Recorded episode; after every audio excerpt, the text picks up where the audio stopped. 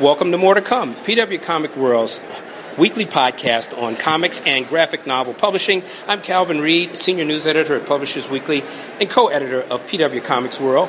And uh, this week we're uh, recording live from the floor of SPX. That's the Small Press Expo uh, in uh, North Bethesda, Maryland. And I have the great pleasure to be talking with Farrell Dalrymple, uh, author of The Wrenchies and other works. Um, Farrell, thanks for being on More to Come. Thanks for having me.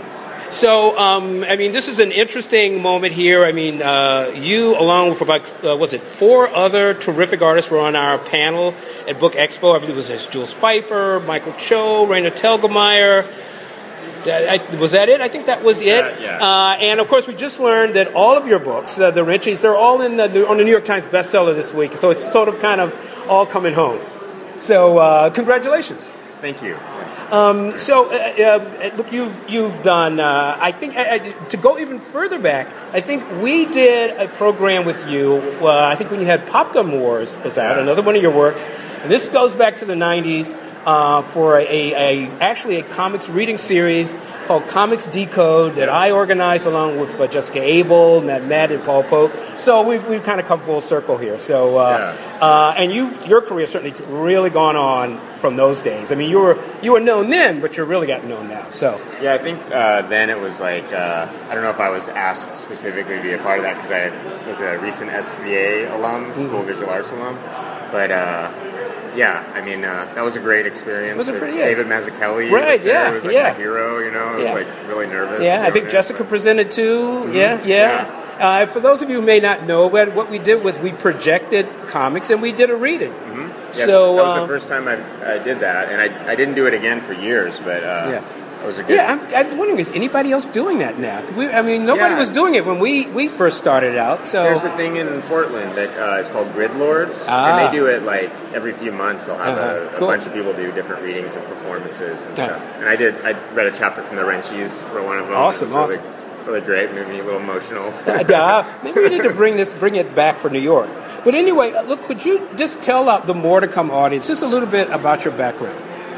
um, I mean, where where did you go to school? And uh, Okay. yeah, well, I went to uh, the School of Visual Arts. Uh-huh. I went. I was a little older. I was in my 20s when I went. Um, and uh, yeah, graduated in '99, Mm-hmm. and then uh, just been self-publishing comics since then, mostly, and then done some commercial work. And then when did you do. Popgun Popgun Wars?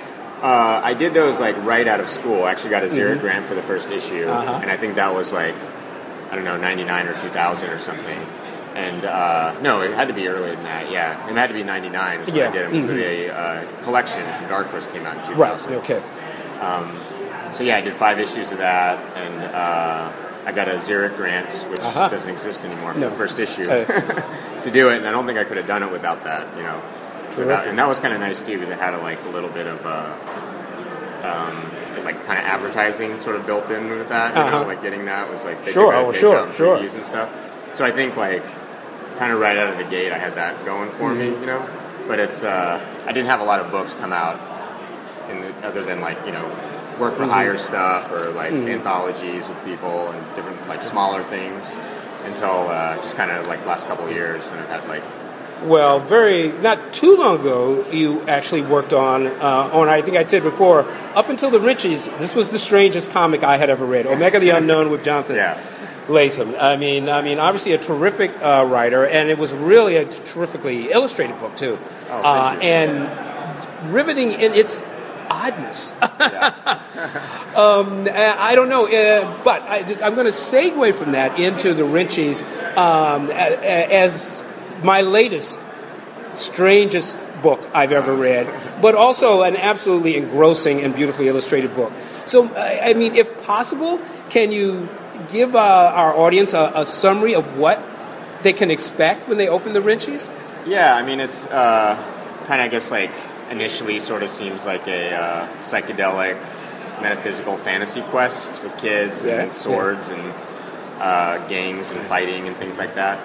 But uh, I think after you get past some of that, it's it's kind of more about uh, sort of this guy having like a nervous breakdown. it kind of gets um, a little. Uh, uh, existential, I guess. You know, I, I think it does. and dark and uh, a little more grown up than maybe what might look like at first.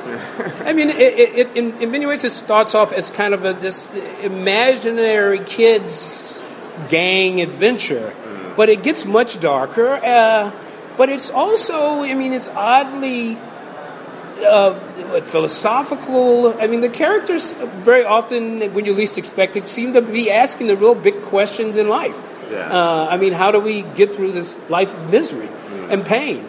Uh, so it's it's both uh, uh, exciting and, and thoughtful in you. ways that you wouldn't maybe necessarily associate with. And I apologize uh, to, the, to the kids. Uh, comics people out there that you wouldn't necessarily associate with a book that's a YA or or at least marketed as a Right. YA book. Well, that was like the big thing for me, like my main point of like uh, anxiety, I guess, when I was working on it. Uh, I was like, what are people going to make of this? You know, like what is my publisher going to make of this? Um, because I wasn't, I wasn't trying to make like a kids book. I wasn't Right. like thinking like, oh, this is a young adult book. It was just more of like, this is the story that I need to tell. You know, Yeah, yeah, this yeah, is the well- thing that I'm excited about doing, and Yeah. I want to, I want to do this, and I feel like. Uh, you know, as much as like I'm drawing from all this other sources of inspiration, I, I was, I wanted. I sound like conceited when I say this, but I was like kind of trying to do something that hadn't really been done Yeah. in comics before. Yeah. and I didn't know how people would. I still don't really know how the world's gonna, at large, is gonna Well- accept it or even know about it. But Well, you know, it's one of those books that uh, you know, as it, I mean, it's it's demanding book in an odd way, though completely engrossing. Thank you, that's awesome. um, and and the storytelling itself, uh, it, it it kind of turns back in on itself in ways that it's actually hard for me to kind of just sort of summarize. Uh, Yeah. Go out and get it and read it. It really is one of the, uh, I think, the best and really clearly one of the most imaginative uh, graphic novels uh, to be published this year, without a doubt. that means a lot. Well, it, it really is that we we hope we're here to spotlight the books that really people de- deserve people's attention, and this is definitely one of them. Um, so, but Ken, uh, you're an artist. You're here signing. Can you tell our audience what what do you do at SPX, or what are you doing while you're here? Uh, well, I mean, today so far I've just been signing copies of the Wrenchies mostly, Mm-hmm. and um, I've signed at least one issue of the new Little Nemo book that's uh, Oh, yes, out. yes. Yeah, If you don't know, it's an amazing book by uh, published by Lo- Locust Moon Press. It was a Kickstarter. It's what 150 artists um, who've all done their take on um, the great Little Nemo classic comic strip. yeah, So, uh, do, do you have a page in it? I have a spread. You have a spread, the one of the Yeah. spread, yeah, yeah. Uh, it is not to be missed. Cool. So, um, uh, uh, trying to think, what what else can you say about SPX? I mean, have you been you've been before? I'm sure, sure. Yeah, I was at some of the early ones. Mm-hmm. Um, when I first uh, graduated from the School of Visual Arts, Mm-hmm. I put out a, uh, my own book, Smith's Adventure to the Super Mundane, just like Ah. self-published it before, a little before Pop Gun War. And uh, I brought it around. I'd never been to SPX before, and Mm-hmm. some friends took me, and I just kind of gave it out to people. And uh, it was the first time where I'm like, wow, this is like all like independent creators like doing comic, you know, because my experience with shows before was like you know more mainstream Sure, superhero-y yeah, costume type things, and uh, it kind of uh, sort of rekindled my love of collecting comics and buying Sure. comics and like looking at other people's work and stuff like that. You know, which I was kind of more into like illustrators and stuff at Uh-huh. the time, and then like now it's like, oh cool, I love comics again. You know, all sorts of comics. Well, eh, yeah, for those who may not know, I mean, the Small Press Expo is one of the preeminent independent uh, and self-published comics festivals in the country. And it, just as he says, I mean, there's there's six or seven hundred uh, independent artists here, and there are no superheroes, no manga. There may be parodies of superheroes and Yeah. parodies of manga, but really, it's really kind of what you hope to get into when you do art. I mean. Uh, beautiful books, uh, driven by imagination, and and a lot of people looking to buy them and read yeah, them. that's so. the, that is one of the beautiful things too. It's like, yeah, the, just the nature of this place, like it being in a, like a, yeah, kind of like an isolated spot, and like Yeah. people are here, like I'm here to buy comic books and like hang out with comic creators, and yeah, it's great. I love it. It's the best of art and commerce, really Yeah. is right here. Um, great. Well, last question. I mean, the Wrenchies is done. I mean, it's probably not fair to ask you what are you working on next, but What are you working on next?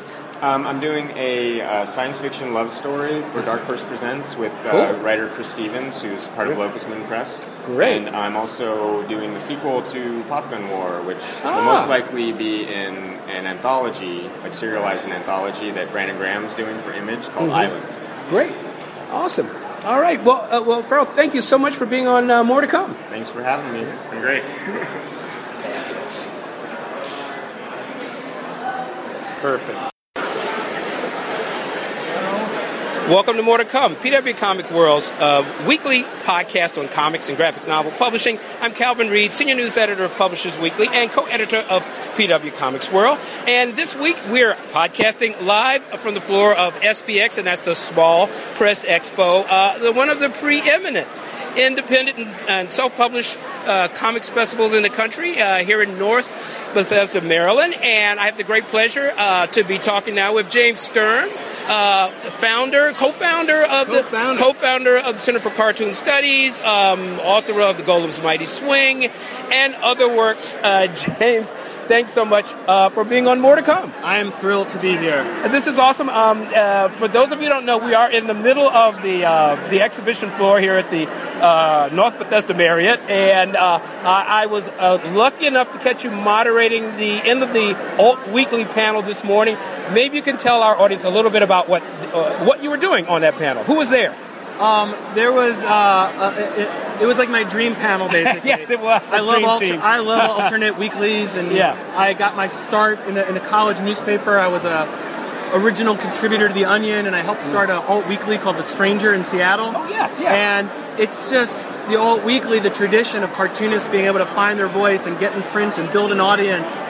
Um, you know, sadly, alt weeklies are kind of a dying thing now. So here was an Mm-hmm. opportunity to bring together some of the giants of the alt weekly. A Hall so of I had Fame this, lineup. Oh my God! It was like a panel with Jules Feiffer, who Yes. started the very first, you know, alternative weekly comic. Sure, yeah, Feiffer. yes, yes, in and Lynda voice. Barry, Yes. and, and Ben Katchor, Ah, yes, and yeah. Tom Tomorrow, and Charles Burns, and uh, I think the history of alt weekly comics is very influential, and all these people found their voice in independent press. And the Small Press Expo is about independent press absolutely. and and kind of um, you know getting your work out there and doing it um, independently. So you don't have to answer to an editor. You don't have to answer to um, only to your own artistic muse. Actually, maybe you can. Uh, I mean, our, we have a, a, an audience of you know comics insiders, but we also like to think that a lot of people come to comics who listen to our podcast. So, for maybe people who don't know, I mean, this is not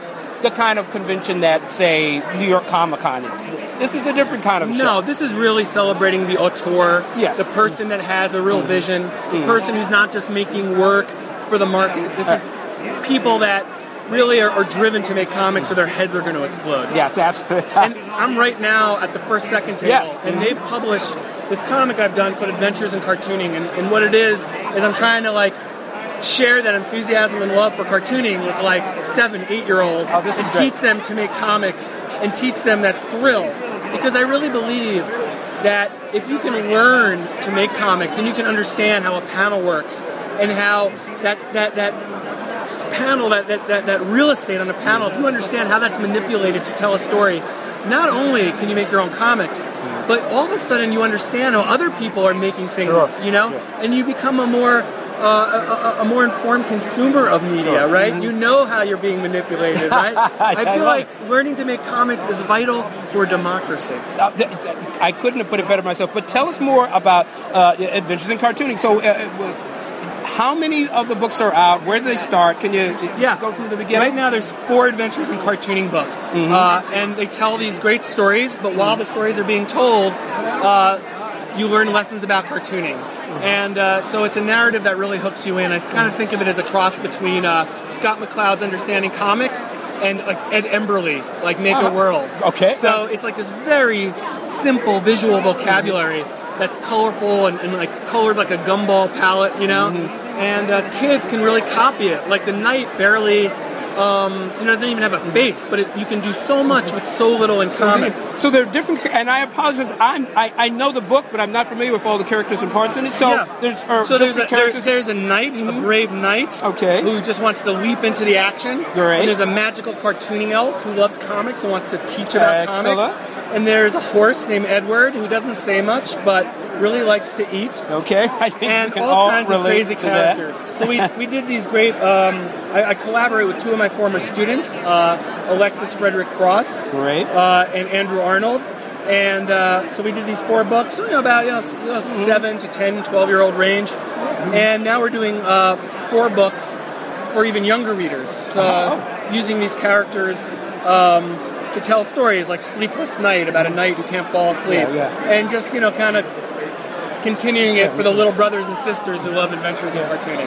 Well, obviously, uh, the pedagogy of comics is obviously very important to you. Uh, maybe you can tell us a little bit more about the Center for Cartoon Studies as well. Yeah, well, the Center for Cartoon Studies is a two-year graduate program uh, in the hills of Vermont in White River Yeah. Junction, where people who are really serious about studying comics come. We have summer programming where people come just for one week of, of intensive, and people like Paul Karasik and Alec Longstreth and Jon Chad teach. Great and comics fellows people, come yes. in, and uh, you know, at the Small Press Expo, there's like, I mean, there must be dozens of uh, of, of, of tables where it's our Mm-hmm. alumni just doing amazing, amazing work. And the great thing about comics, two things, right? The sum is greater than the parts. You might not draw great, but you can do all this other fantastic. You know, it- it's like it all adds up to something amazing. Mm-hmm. And the second thing, it's a medium that like resists co-option, right? I don't have to go raise a lot of money. I don't have to like Yeah. get a get all this equipment. I can sit down Yeah. with my pen and my paper, and I can make comics. And whether I'm trying to like kind of instill that ethos into a, you know a six year old or a grad Or a student, tour you know? graduate. and I love You it get when them at both ends of the, of the well, process. You know what? We started doing once a week. We have like a Saturday morning cartoon club Ah. where, where kids in the community come in Mm-hmm. and the graduate students like draw with them and show them stuff. And it's so inspiring for the graduate students. You know, they're just like, that was so liberating. That's excellent. And the young kids are just like, they're not self conscious. You know, they just like dive in and the stuff they come up with is amazing. So to see both ends of the spectrum uh, is pretty amazing. Now you mentioned that you had another book coming out, or that you'd worked Well, on we- for we're another starting publisher. a new track, Ah. and it's called Applied Cartooning, and it's about the ways that cartooning can be applied in the realms of science, education, uh, medicine, and right Ah. now it's amazing because like the language of comics. Is now kind of the language of digital communication. Yeah. Like mm-hmm. comics is like the source code for digital communication in the digital mm-hmm. age. And what I'm finding is that like you know businesses want cartoonists to help them with PowerPoints and tell stories. gra- You know, being a graphic facilitator, Visual storytelling. research is- and development, yes. comics journalism. The applications of comics are endless, and it's interesting. In this hall, there's a million people that mm-hmm. love comics, but outside this hall is a million other people that are already using comics in a way. Like my daughter, she doesn't have a pen pal. Like remember, you used a pen pal. Sure, sure. No, She Snapchats. Like Yeah, yeah. it's all about telling stories with And pictures. pictures, yeah. And this is cartooning, and we embed cartoonists embed narratives into visuals. And we have this skill set that, like, the time is now. Cartoonists have always been the outsiders, and we still always should be, right? Yeah, yeah. Call them bullshit on stuff, right? Yeah, right. But we Yeah. are now the ultimate insiders because we speak this language. Yes, We yeah. speak this language of visual communication. And I think we're going to see this applied cartooning thing in the years to come as being something where cartoonists are asked to come in to show us how you know how food is produced, to, Mm-hmm. to, to teach science in a classroom, you know, to, to show uh, you know, a, a end of the year business report, Sure. a business plan. So I'm pretty I'm pretty Yeah. pumped about it. Uh, you know, as we head into, uh, or, or as the culture becomes more and more of an ultra hyper visual culture, uh, cartoonists like you and others uh, really have got the keys to the kingdom, the kingdom of, of moving information and communication between people. So, very exciting. I'm very I'm very You're right excited. at the nexus of, of where the culture's going. So anyway, look, thank you very much. Uh, uh, thank First Second too for, for letting me like take over the back of their uh, their table. And so thanks so much for being All on. right. More to come. More to come. Yes, Take yes, care. indeed, there is more to come. Thanks, James. All right. Thanks, Cal. You bet. Welcome to More to Come, PW Comic World's weekly podcast on comics and graphic novels. I'm Calvin Reid, senior news editor of Publishers Weekly and co-editor of PW Comics World. Uh, once again, we're live from the floor of SPX. That's the Small Press Expo in North Bethesda. Uh, the, one of the preeminent independent and small uh, and self-published comics uh, uh, festivals in the country. I'm here with Box Brown, uh, uh, Ignatz Award winner, and that's the award that actually is given out here at SPX. Um, and um, um, Box, thanks for being on More to Come. Oh, thank you for having me. I'm really excited about the show and everything that's going on. Yeah, actually, you know, uh, uh maybe you can. Uh, well, the first thing I want to ask you really is that I mean, you you came to Prominence as a self-publisher. You've done some really very good Prominence, and you have your own uh, press, Retrofit Press. Uh, and now, of course, you published Andre the Giant, uh, uh, a book with First Second, um, and an indie-like publisher. Uh, obviously, it's kind of part of a gigantic corporate right, publishing right. corporation.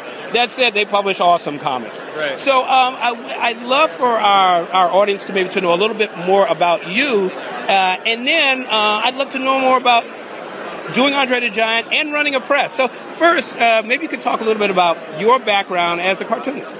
Uh, so yeah, I got started um, almost 10 years ago now. Um, kind of later in life, I was like 24 mm-hmm. when I got started, and I I, um, I didn't really draw or anything before that. I kind of did a little bit, of just mm-hmm. doodling and stuff like that, but nothing serious. And um, I had I read um, James Kochalka's American Elf, uh-huh. and uh, I, it was the first time I had heard you know read a comic where you know the characters are, are like real people and, and you know you can be about real things.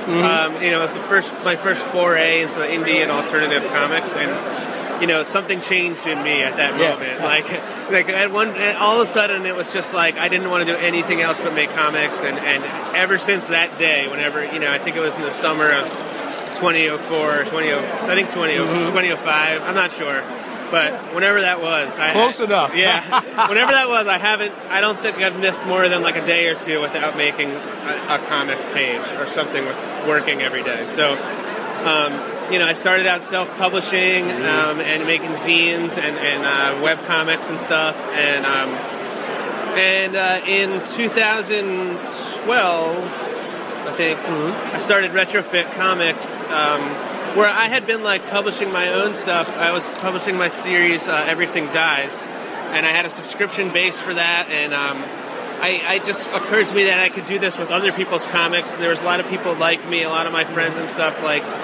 that were just trying to make comics any way they can, and they're putting money into self-publishing. And I thought that if we band it together, you know, we could make stuff happen. And um, it was a, lot, a, large learning curve, and it was mm-hmm. a lot of work. And um, and uh, I didn't think I would last this long, and I didn't know if I would make it past the first year, and I almost gave up halfway through the second year. But now um, I've teamed up with uh, uh, Jared Smith from Big Planet Comics, uh-huh. and uh, it's been um, we you know he, he, knows a lot more about what he's doing business wise and uh, has the space. well, he's a good guy to have. Then. yes, has the space uh, in his stores and stuff to accommodate boxes and boxes of books. Yeah, that's that's helpful too. which is piling up in my studio. You know. Um, Can you talk about some of the maybe point out some of the comics that you publish? Oh sure. Um, well, most recently, um, we just put out a book called Fungus, The Unbearable Rot of Being by James Kochalka. Okay. Uh, which was our first book to have a spine uh, and kind of be more of a graphic novel. Ah, okay. Um, we just put out a book called Debbie's Inferno by a cartoonist named Anne Emond, who uh, does a web comic called uh, Comics, and uh, really popular, really, really great book. Um, uh, Wicked Chicken Queen by Sam Alden, which is. Uh, hey everybody, it's four o'clock. You're doing great. Just in case you didn't realize that you are indeed, we are podcasting from a convention. um, Don't forget to vote. so we have um, Sam Alden's Wicked Chicken Queen, which is nominated. Great. He's got another book out, doesn't he? Yeah, he has a, yeah. bunch, a bunch of this stuff guy. out. He's really prolific cartoonist and uh, really, really good at what he does. Yeah. And really passionate about. I saw something, a very beautiful, like gestural drawing that is absolutely breathtaking. Really. And it's so little there and suggests so much. Yeah, I mean, yeah. he's just a, a really amazing, you know, versatile cartoonist he's been doing a lot of work with just uh, pencils. And I think he did a, the other with Uncivilized, uh, Tom Kaczynski's Yes, books. yes. He So- has a book out yeah. with Uncivilized Yeah. Press as well, um, and uh, book out with Study Group and Uh-huh. his own comics. Cool. He's just like a, a machine. Uh, so we're really happy to support him. And, and um, Well, tell us about Andre the Giant too.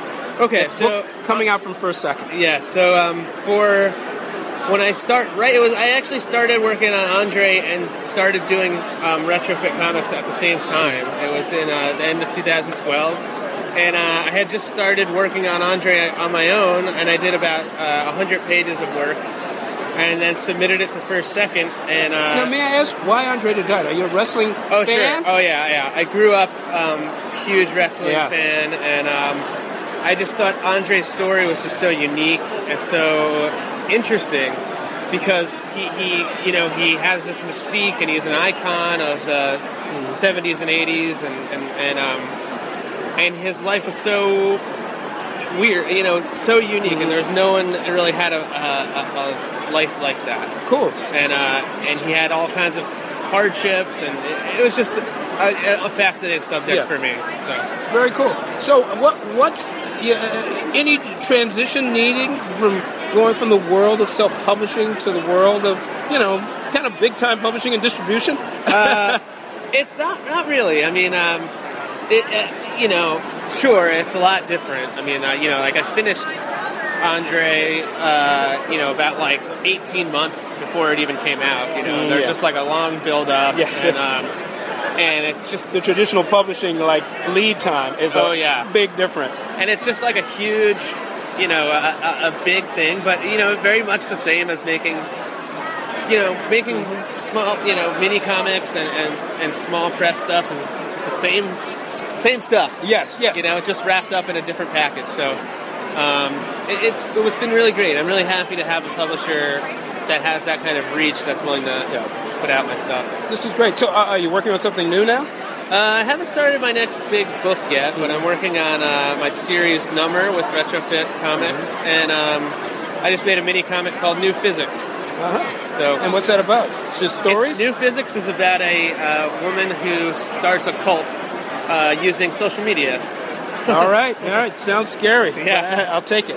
Cool. all right, uh, Box Hooks. Thanks so much for being on More to Come. Oh, thank you so much for having me. All right, All right, good. you bet. Thanks, Great, man. thank you. Appreciate it. Hey, Heidi MacDonald with PW Comics World's More to Come podcast, uh, live from Baltimore Comic Con. And right now I am with Andrew Carl and Josh O'Neill from Locust Moon Comics in Philadelphia. Uh, movers and shakers, increasingly movers and shakers on the indie comic scene. Um, they have, uh, you, only through the power of audio, I don't know if I can com- convey the visual splendor of their new Little Nemo Dream Another Dream anthology that they kickstarted. It's in the giant uh, tabletop size uh, book, but it's absolutely gorgeous. Uh, there is a uh, sample copy here that people are drooling. I, I think it's safe to say it might be the book of the show. Actually, I've heard a lot of people talking about this book. Andrew, that's, that's that means a lot. I didn't I didn't I didn't know that many people were talking about it. We've we've been showing it to a lot of the artists in the book who are seeing it for the first time, and they seem really excited. Um, but yeah, I'm glad the buzz is getting around a little bit. yeah. Well, there's you know, it's quite quite extraordinary. How about Josh? Uh, thoughts on the book? Oh, we're just happy to finally have it here. We've been look, we've been working on it for so long, and there's been so many amazing contributions, and to be able to actually finally show this thing to people um, is really a thrill. We're going to be at so many conventions in the coming weeks, and uh, it's it's really awesome to be able to get this in front of people's eyes. Now, did you? Uh, how long did it take? I mean, you know, I, I quote this all the time, but Scott McCloud famously said, "You know, it takes five minutes to come up with a great idea for a comic book. It takes a lot longer than five minutes to make a great comic Right. book." Was this one of those late night bar ideas, or chitter chatter, or you know, sitting in the around the house, eureka? I mean, Yeah, you know, well, we always admired Peter Maresca's Sunday Press Little Nemo edition so much, and we always shared this sort of obsession with them. And so we're always looking at them with different artists and talking about them, and they're very like holy objects at our shop in Philly at Locust Moon. And so the idea sort of came from if, if what's the best publishing project? That was our favorite book. So maybe we could do something kind of like that. and we don't have a lot of great ideas, so we just decided to do another one of those Right. different artists. Right. And how Um, long did it take from that? It took two years, two years from like inception of the idea uh, to to now, basically. Um, but it's it's been a wild ride. It, it, it took on a life of its own. You know, the momentum of the project sort of took over at a certain point, and it, it was its own force. Yeah, and- and the more the more artists uh, signed up for it and seemed excited about about it, uh, the more they told their friends and people would see art online, and, and we started having a lot of artists come to us and want to be a part of it. So yeah, like Josh said, it sort of went out of our control a little bit in, in a very good way Right. to make it to make it as special as it is now. It feels like it was a project that wanted to happen. Kind of, it just had to find the right moment. You know, there was there was a pre-existing. There's all this reverence for McCay and all this inspiration, and it's just sitting there waiting for it to be expressed. Right, So right. finally, giving people an outlet, especially when you give them an outlet that's the full size of the original uh, Little Nemo pages, you get some pretty spectacular work out of people. Now, you guys are very involved in the indie comic scene, um, you know, with Locust Moon. I mean, it is known as an indie shop. Uh, I have not, unfortunately, been there yet. I hope to remedy that sometime in the next 12 months. Um, do you feel, I've often noticed that, that the current kind of SPX crop of cartoonists actually has a lot in common with the kind of cartoonists who are in the, you know, some of uh, Pete Maresca's other collections that are, you know, the, the, the giant tabloid size, you know, broadsheet cartoonists at the time. I feel like they have a similar sensibility. You know, do you see any any connection there between between those generations? And again, I'm leaving. I absolutely do see that. I think I think a lot of uh, small press comics people in general are inspired by by comic strips as much as like I feel like there's sort of the two schools of comics. There's like superhero comics and comic strips. Everybody grows up reading one of them or the other. Some people both. Um, but I do feel like there's a huge newspaper comics influence in indie comics uh, that. And there's also, you know, like Jack Kirby influence in indie comics, but not to quite the same level. And I think I think another some uh, uh, connective uh, piece is that it, at the time these things that Peter Maresca does, inclu- including Nemo, but all these other all these old uh, comics that he finds and presents beautifully, um, a lot of those come from a sort of uh, Wild West era of, of the comic strip, and in indie, in indie comics, just by force of like imagination and, and not trying to conform to anything, it's a similar atmosphere where people are really trying to do something new and different and not trying to keep be contained by anything. So it leads to all this really cool stuff that, even if by accident, has a lot to do with uh, those early comics. Right. Well, it's like the totally anarchic quality of Yeah. like early newspaper strips. There were no established rules of how you could tell a story in a comic or what what you could do on a page. So everybody's figuring it out as they go along. That Society Is Nix collection that he put out is completely insane. There's these compositions that are like baffling and brilliant, and there's a comic in there that's made out of clay and like photographed. Right, And that I think I think that kind of just total freedom uh, of expression that, that sort of uh, existed by default because there weren't any rules that people had to follow yet. I think that's been sort of hung on to by uh, by a now that there are more rules developed. You still don't have to follow them. You know, you can do whatever you want. Well, it's also like I mean, it's that Society is Nixon, the you know the other the book that I'm forgetting the name of because I suck. But um, you know, like you look at them and you think, oh, these you know cartoonists must have been you know top of the town, you know, walking around with their cigar and everything. But they were some of them were very obscure. You know, they weren't necessarily you know they might have drifted in and drifted out uh, quite a bit. So Yeah, the guys like McCay who were sort of Right. celebrities, but then there's there's a million guys Yeah. who are who are in that same category who were not Right. celebrities at all. They were just working in bullpens. One of the cool things about that Society Is Nix book is how many how many jams there are. Yeah. Like it's so many people just they're in a bullpen and they're just passing pieces of paper around. So, um, hold on one second. This might be my ride. So, Kate, edit that out. Uh, hold on. Okay, for Philadelphia today. Um, so, so again, at, at Locust Moon, though, uh, you also have a show that's coming out next month. So, I mean, you guys are kind of uh, a store, but you're also a press. I mean, this is an, an increasing, like, stores are starting to have their own micro presses, um, you know, and putting on your own show. I mean, how did that all evolve? How, how old is the shop? The shop is uh, four years old, and honestly, it all evolved just from us wanting to contribute to this industry and medium in any way we can. I mean, Chris and Andrew and myself, none of us, uh, none of us are artists. None of us can draw. We all love comics, I think, as much as, as any artist. Um, so we're doing what we can to, to be a part of it, Yeah, it's not. It's uh, it, it, it might seem like uh, from the outside, oh, we're growing uh, something. Where first we had a store and then a press, and then we started doing our festival. It wasn't that really. We just there's a lot of things we wanted to do, and we just started doing them. And maybe someday they'll all be very successful. But that's not. We're not. We're not waiting to to like uh, you know um, like make an industry out of any of them. We're just trying to do uh, cool stuff in every possible avenue we can. Hopefully, cool. I, I do think it's a great trend uh, that so many comic shops are starting to publish books and stuff like that. I don't.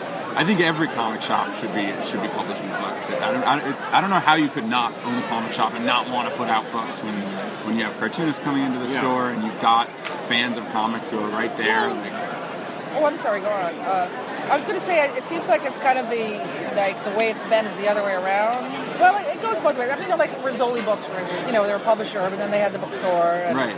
You know, a lot of times, uh, like Fantagraphics, of course, has their own bookstore now. Drawn and Quarterly has a bookstore. Right. bookstore. So, uh, so it's really kind of going both ways. yeah, that's true. Yeah. Uh, Are you now? But let's talk about the shop a little bit. I mean, again, I've never been there, but I mean, what what is like this the product mix of your store? Well, I mean, it's a it's a very broad collection that we have. We have a lot of mainstream stuff. We have a huge collection of uh, small press stuff. We also have uh, we have a ton of events. We have an art gallery space, um, so it's as much kind of a, a community center. We have like art classes for kids and stuff like that.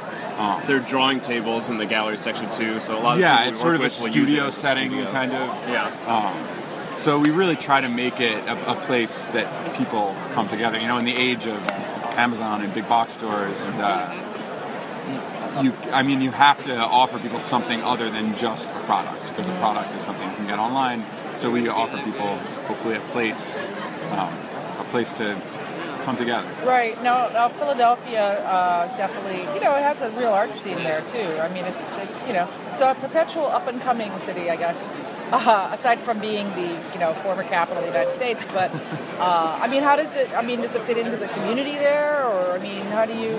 There's just a massively talented uh, group of cartoonists living and working in Philly, all, all over the city and different areas, and working in different me- media. And what's interesting is there, there's all these little pockets of people that hang out with each other, that are friends, that work on projects together. But I feel like there's not one thing that, that unites all those people, and that's what we're trying to do with Locust Moon. We want to be uh, something that, that that brings all these sort of disparate scenes together, like uh, whatever the joke about the, the blind man and the elephant or whatever. It's like oh, there's Right. a trunk or there's a tree. Right. Um, but like, I feel like Philly Comics is an elephant, and we want to actually try to paint a picture of that elephant. Right.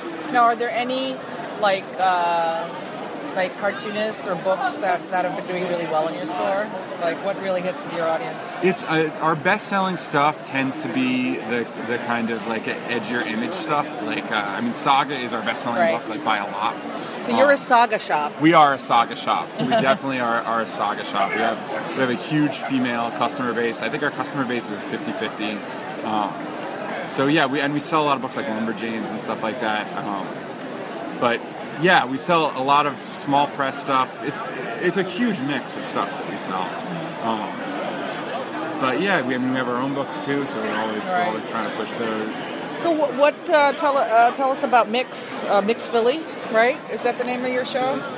No, it's the Locust Moon Comics Festival. Okay, I see. That's I'm looking at it, and it has like an MX. Uh, that's a, you did the Oh, yeah, that's the date. the date Yeah, in yeah. Roman numerals. you stylish, stylish people. So it's the Locust Moon Comics Festival. All right, there we go. Let's get that right. So uh, what is what is this going to be? So yeah, um, October 25th of this year is going to be our third um, festival, and it's um, it's sort of like an old, old timey SPX kind of vibe before SPX got like super huge. I mean, it's still amazing. Right. I love SPX, Yeah. not a bad thing. Um, but yeah, it's a pretty it's a pretty intimate show, and it's really um, we, we try to get as, as many of our favorite artists, um, both locally and um, from out of town. Like this year, we have uh, Paul Pope is coming, um, Bill Sienkiewicz, Jim Rugg, uh, Farel Dalrymple is always there. See, Box Brown, of course, a local guy. Ron Wimberly, who did this awesome uh, He's poster awesome. for Oh my god, I love him. He's so Um, great. Yeah, and JG, JG Jones is a great friend and another Philly guy. Um, but yeah, it's, it's sort of about um, getting together for a day um, and just celebrating comics and trying to break down some of the barriers that pop up a lot um, between like creators and fans and aspiring creators with like you know uh, lines and strict signings and um, all, all this stuff, uh, and just like the, the barrier that's between people, like every you know, in everyday life, and try to have a fun day where people can like relax and chat and buy books and create art and eat the best ice cream on, in Yes. Philly, and also the best burritos on the East Coast. Um, at least, Wow. Um, Yeah. yeah. that's we're, we're really proud of the food If- we have if- there. Proud of the food, proud of the puppies. We have a puppy tent. Yeah, yeah, we had a puppy tent last year. Holy. Yeah, it's just about having fun. If Ice, ice cream and puppies. Like, If this did not sell you on going to the Locust Moon Comics Festival, you are dead inside. so, uh, okay, well, uh, you know, I might have to change my calendar. Um, oh, you gotta come. I We need know, you. I know, I know. Well, we'll see what happens. Okay, I'm going to ask you the question that I've been asking everybody, uh, and I'll start with Josh. Uh, what was the first comic you read that blew your mind and made you think, "Oh my God, these comics can be so much more"? It was Calvin and Hobbes. Yeah. It was definitely Calvin and Hobbes. Like I, I grew up like the the Sunday funnies were like a holy thing for me since as long as I can remember. I think probably before I could even read, I think I was probably obsessed with them.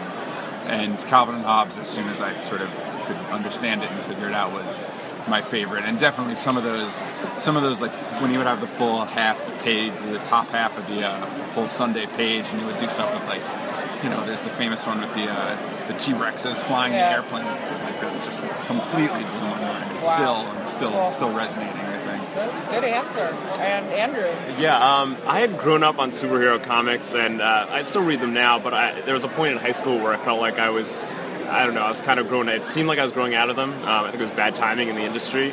Um, but then um, uh, the guy who ran my local comic shop put the first issue of Street Angel, Jim Rugg's Street Angel, in my hands, and um, that like opened a door for me. Um, that was that was never really closed again. And from then, I, I sort of I don't know. That, that that taught me that I could start loving comics and not just see them as uh, fulfilling an addiction, sort of which it had become by that point. Um, and the and yeah, he's and the one of the best things in my life, honestly, so far is uh, that Jim not only joined up on our Little Nemo book, but he ended up he ended up des- designing the book for us, and that was uh, super special for me. Like he's, he's more than uh, more than like anyone else. He's like more personal hero, just because I don't think I I wouldn't be anywhere near comics right now if I hadn't started reading his books. I love that. I, I love hearing these stories. And uh, Street Angel came out. When did that come out? Like 2000, 2001, It was about 2004.